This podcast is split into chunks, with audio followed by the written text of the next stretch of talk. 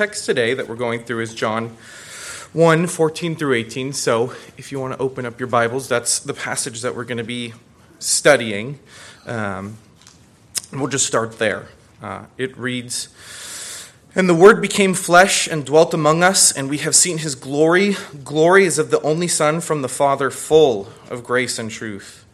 John bore witness about him and cried out, This was he of whom I said, He who comes after me ranks before me because he was before me.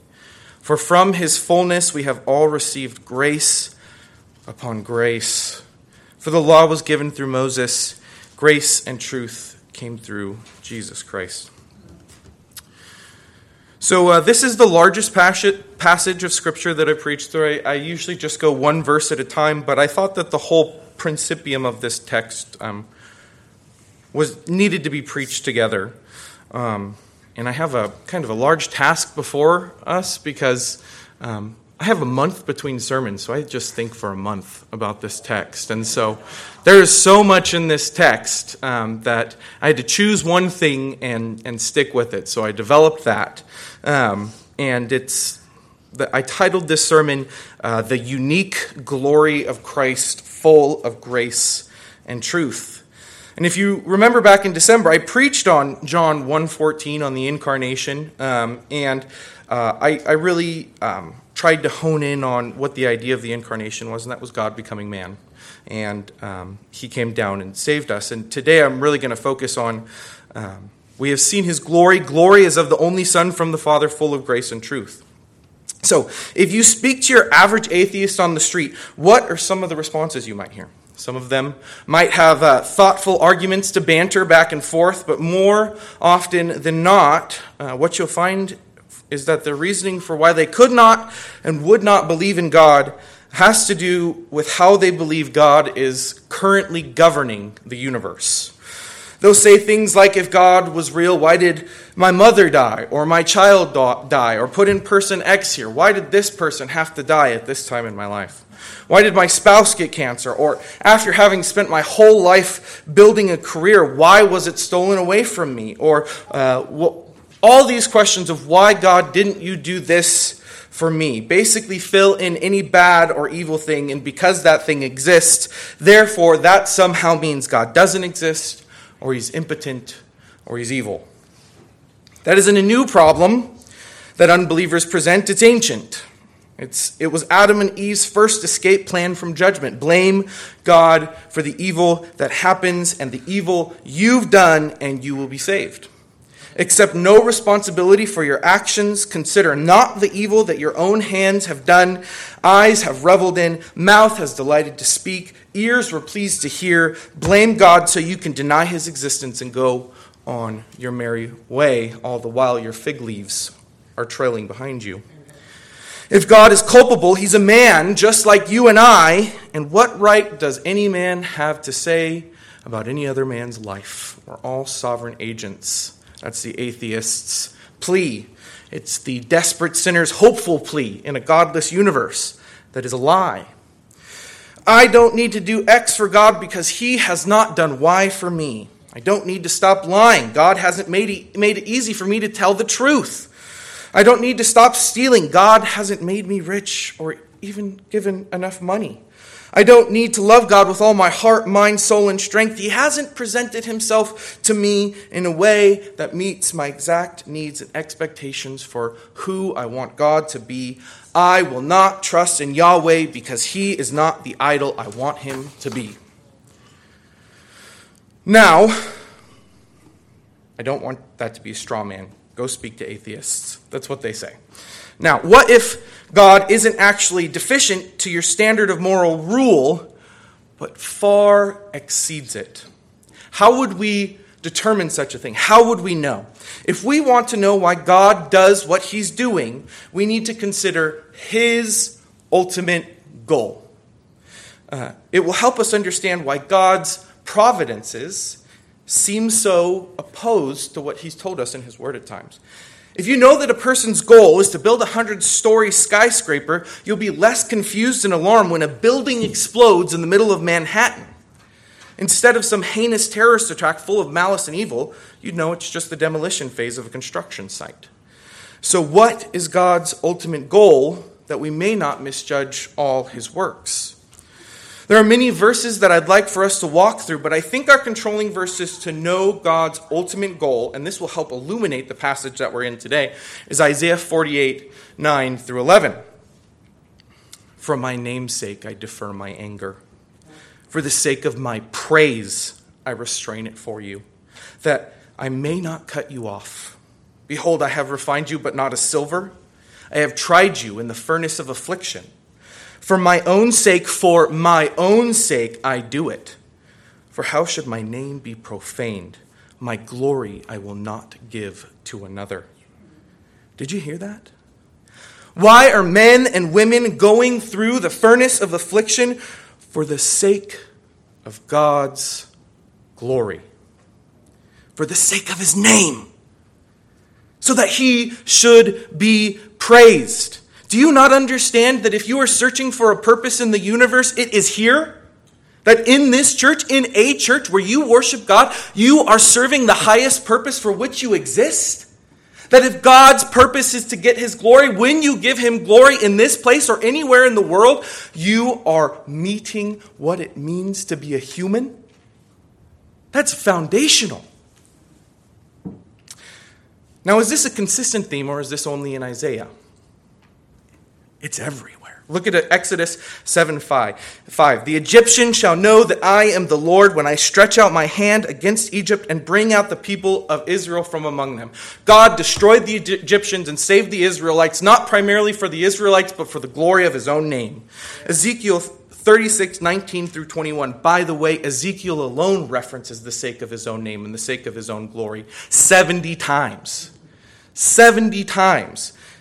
19 through 21 in chapter 36. And they were dispersed throughout the countries. I judged them according to their ways and their deeds. When they came to the nations, wherever they went, they profaned my holy name when they said of them, These are the people of the Lord, and yet they have gone out of his land. But I had concern for my holy name, which the house of Israel has profaned among the nations wherever they went. Daniel 9:19. O Lord, hear, O Lord, forgive, O Lord, pay attention and act. Delay not for your own sake, O my God, because your city and your people are called by your name. This is in Old Testament only. This is in Ephesians 1 5 through 7. Having predestined us to adoption through Jesus Christ to himself, according to the good pleasure of his will, to the praise of his glorious grace that he bestowed on us in the beloved, in whom we have redemption through his blood, the forgiveness of sins, according to the riches of his grace. God's highest goal is his own self exaltation lifting up his name because it's how you and I receive good. It is how you and I receive goodness in this life. Is the higher that God exalts himself, the more you're going to see the good that he's done for you in Christ Jesus that he may be known, that for his own name's sake he saves and rescues. And it is to the praise of his glorious grace that he predestined us to this salvation. God's purpose in doing anything at all is for his glory. This is good for us. Consider London Baptist Confession of Faith 5:1. God, the good creator of all things, in his infinite power and wisdom, does uphold, direct, dispose, and govern all creatures and things, from the greatest even to the least by his most wise and holy providence to the end for which they were created, according unto his infallible foreknowledge and the free and immutable counsel of his own will, to the praise of the glory of his wisdom, power, justice, infinite goodness, and mercy. Or as Romans 8:28 puts it, and we know all things work together for the good of those who love him and for those who are called according to his purpose. And what is God's purpose? To glorify his name, to make himself look great. All things work for your good if you love him and if he has called you to glorify him. Because there is nothing that is going to get in the way of God making sure he gets his own glory in your life if you call yourself a Christian. There's nothing at all that will get in the way because God is God and everything else is not. God's purpose is to glorify himself. And the way that God does that is by doing good to his creatures. To give us our highest act which we can perform, which I've already said, to worship and glorify him. So, why do atheists, unbelievers, weak Christians, maybe you, and sometimes I, look around at the world and see all this sin and evil going on? And we fall into that same defense that Adam and Eve did, blaming God for the circumstances of our life. Why is my life the way that it is? I'm unhappy with it. It's because you've looked at the world instead of looking to Christ. When we view God in this blameworthy manner, who gets put in the place of God? God remains seated on the throne, but the denouncer for a time thinks he sits there. The atheists and our own atheistic thoughts have us start living in such a way as if the whole course of the cosmos rests upon our greatest efforts. This is works righteousness. The unbeliever attempts to justify their existence with their works, and the believer tries to justify their place before God with what they do. Why? If I believe that I would be happy if God just did what I wanted, that means that if I can somehow manipulate God into doing my will by some means, whether that be religious Pharisaism or secular workaholism, I'll finally receive what I believe I deserve, which is the life I've always dreamed of. I was listening to a podcast between two very intelligent men. One of them was a mathematician, the other was a clinical psychologist, and they were using the Bible as a way to understand how the world works. Neither of them Christian, but both believed in the veracity of the Bible's ancient applicability.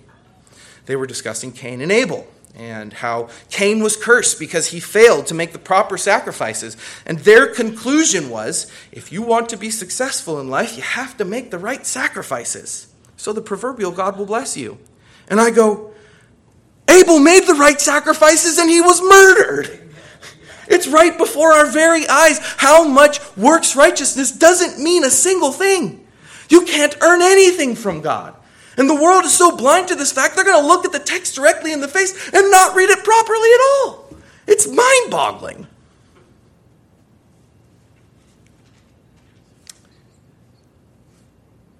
Riches and power in this life will never guarantee that God's favor rests on anyone. All of your works' righteousness are filthy rags, and all of the riches that you ever worked so hard for will burn in the hands of another man after you've died and God ended the world. Do not lay up treasures on earth where moth and rust decay, but lay up for yourselves treasures in heaven.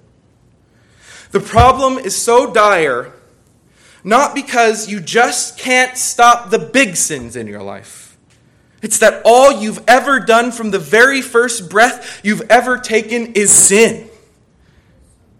There's nothing good that you've done apart from Christ. All you've ever done is rebel and sin. And any good thing that looks good apart from Christ is just you trying to exalt yourself. It's not that you just have a small problem managing your finances, or maybe you drink a little bit too much on Tuesdays at happy hour or you let a few curse words slip from your mouth on any given day. It's that if you got what you wanted in your sinful heart of hearts, you would destroy God forever and set yourself up in his place. We think we're wiser than God, better than God, more moral than God. How dare we? How dare we? What you don't recognize is that the compulsion to blame God for evil is the same sinful compulsion to be on the throne of the world. Is also at the same exact time the compulsion to murder everyone and destroy everything. If you were in the place of God and the desires of your heart were enlarged to have sway over the whole universe in an instant thing, everything would be utterly annihilated because of the hatred and sin you have in your heart. Right? You don't get to have the goodness that God has you don't even get to have any of the principles around that God has if you were in the place of God. At the time that you are blaming Him for evil, you are using everything He's given you to denounce Him and deny Him and rebel against Him. And if God put you in His place for an instant, everything would be destroyed. Now, let's look at Jesus. consider the Lord Jesus Christ in our text today, full of grace and truth. If the world would be instantaneously demised if any man was put in the place of God, what does it speak about our Christ? If we couldn't uphold it for a millisecond. What does it say? That there is not one second that changes under his rule, that things are faithfully carried out, that the sun rotates around the earth every single day is not because there are mere gravitational forces. It's because God has set them on the courses in heaven and has designed for their time to end. And the one who upholds them is the word of his power, which is Jesus Christ today, because he is full of grace and truth. If our character and nature, full of hate towards God and hate towards neighbor, leads to destruction, how much more is Christ abounding and overflowing in love and goodness towards us, preserving life and giving salvation to many, to the thousandth generation? See, our brother Alan, our, our elder Alan, spoke of the abounding love that you are meant to have towards your brothers this morning and your sisters. Is because Christ has first abounded towards you. We love because he first loved us. And any iota of genuine love we have towards a fellow brother or sister is a mere extension of his love and his goodness. And this is why God consigned the world to judgment, to make his great name known to demonstrate the excellencies of God to the praise of his glorious grace, that he might have mercy on whom he wills, and that he might have justice on whom he wills. And so we come to the culmination of God's work in history in our passage today. We see that God's purpose for sending his son is to make known the Father. Happy Father's Day. Um, and in the same breath, John, John says that the way Jesus demonstrates the glory in the Father is by being full of grace and truth. Fathers and sons, may your relationship be characterized by those two same things grace and truth. God gets his supreme glory. God is utterly pleased and satisfied in all of his eternal purposes to do what?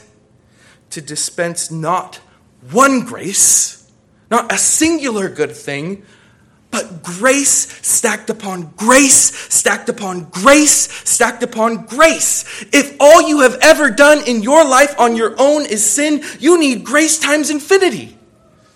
Good thing we have a God who is infinite. God created the world to be praised by you. He created the world to be praised by you that his name would be exalted from your lips.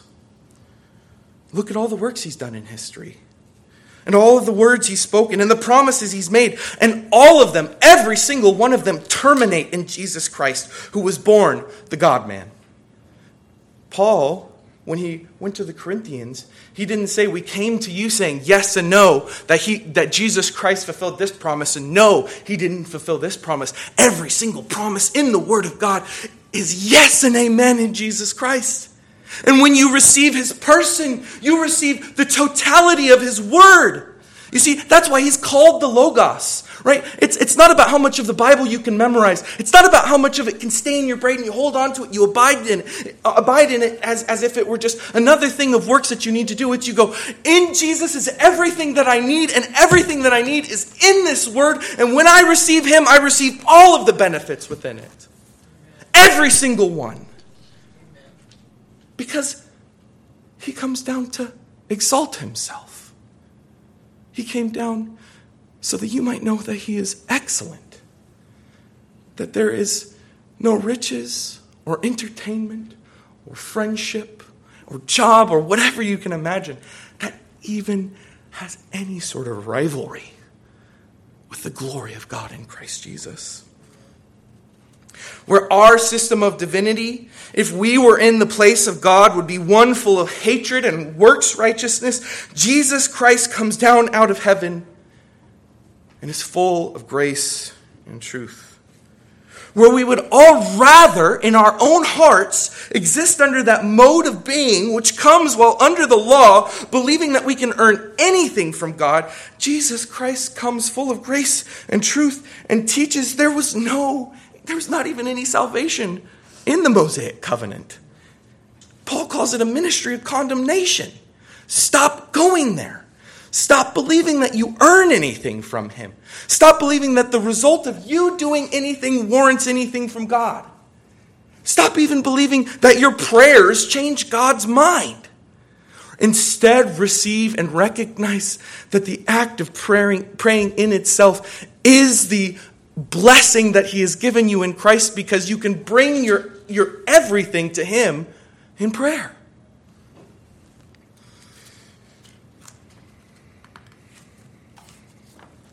And you know, you see the insufficiency of the law of Moses when Jesus Christ comes down and he says, You have heard that it said, but I say this unto you. Not because the law is in any way wrong or abrogated or done away with, not one jot or tittle shall pass away, but the law as it was established under Moses did not expose the truth of our hearts. It, it, it says, Don't commit adultery, and Jesus says, cut your hand off if you look at a woman or whoever with lust in your heart. It's like your, your eye out or cut your hand off. And it's like, you don't get that in Moses. You don't get that in it. You just get, you've sinned, now you're destroyed. Jesus comes down, demonstrates the height of your sin, and then doesn't destroy you. The first use of the law, and I believe the most prominent use of the law, is not primarily to teach anyone how to live, the first use of the law is to reveal the exceeding sinfulness of man. And as Galatians 3:24 teaches us, the law is a tutor to bring us to Christ. You see, we always get things inverted. We want to put the law first and then Christ. It's Christ first and then the law. The law, as that tutor, when met with the truth of Christ which confronts us, we are not first consoled, but rather we are further convicted. Christ's incarnation reveals to us, in opposition to the prevailing evangelical, culture at large, that we as humans are so evil that it took nothing less than the incarnation and the crucifixion of the Son of God to save us. Not so that you may love yourself more, to believe that you're worthy of this love, so that you can be satisfied in you rather than Him, but it's to teach you of your desperate unworthiness my unworthiness, and Christ's excellent love to give you good, to the praise of his own glory, even when you deserve nothing but condemnation. That although Jesus Christ could have come down as the terrible judge of the world, and in his holy and righteous fury declare he's done. He could have done that. He didn't have to be born of Mary and come down as a humble child full of grace and truth. He could have come down as the wrathful judge and wiped us off the face of the planet in an instant because all flesh is like grass. Here today and gone tomorrow, a vapor, a whisper, something easily forgotten. And he could have come down and said, I am holy, I am righteous, you do what I said, dead. Hell forever, burning and it would be righteous, and he would be glorified. But instead, what has he demonstrated to us? His love, his grace, his mercy, truth. Why? He knew that the answer to all the desires of man's heart could be found in him. Delight yourself in the Lord, and He will give you the desires of your heart. And that at all is not at odds with His divine purposes. That is why John had to decrease, as it says in our text, John the Baptist, because he knew the utter insufficiency of his prophetic ministry. It was nothing compared to what Jesus Christ would do. And why Moses and the law are juxtaposed against Christ's grace and truth. They were insufficient. The prophets were insufficient. Moses was insufficient. They could not save you because they were men like you and I.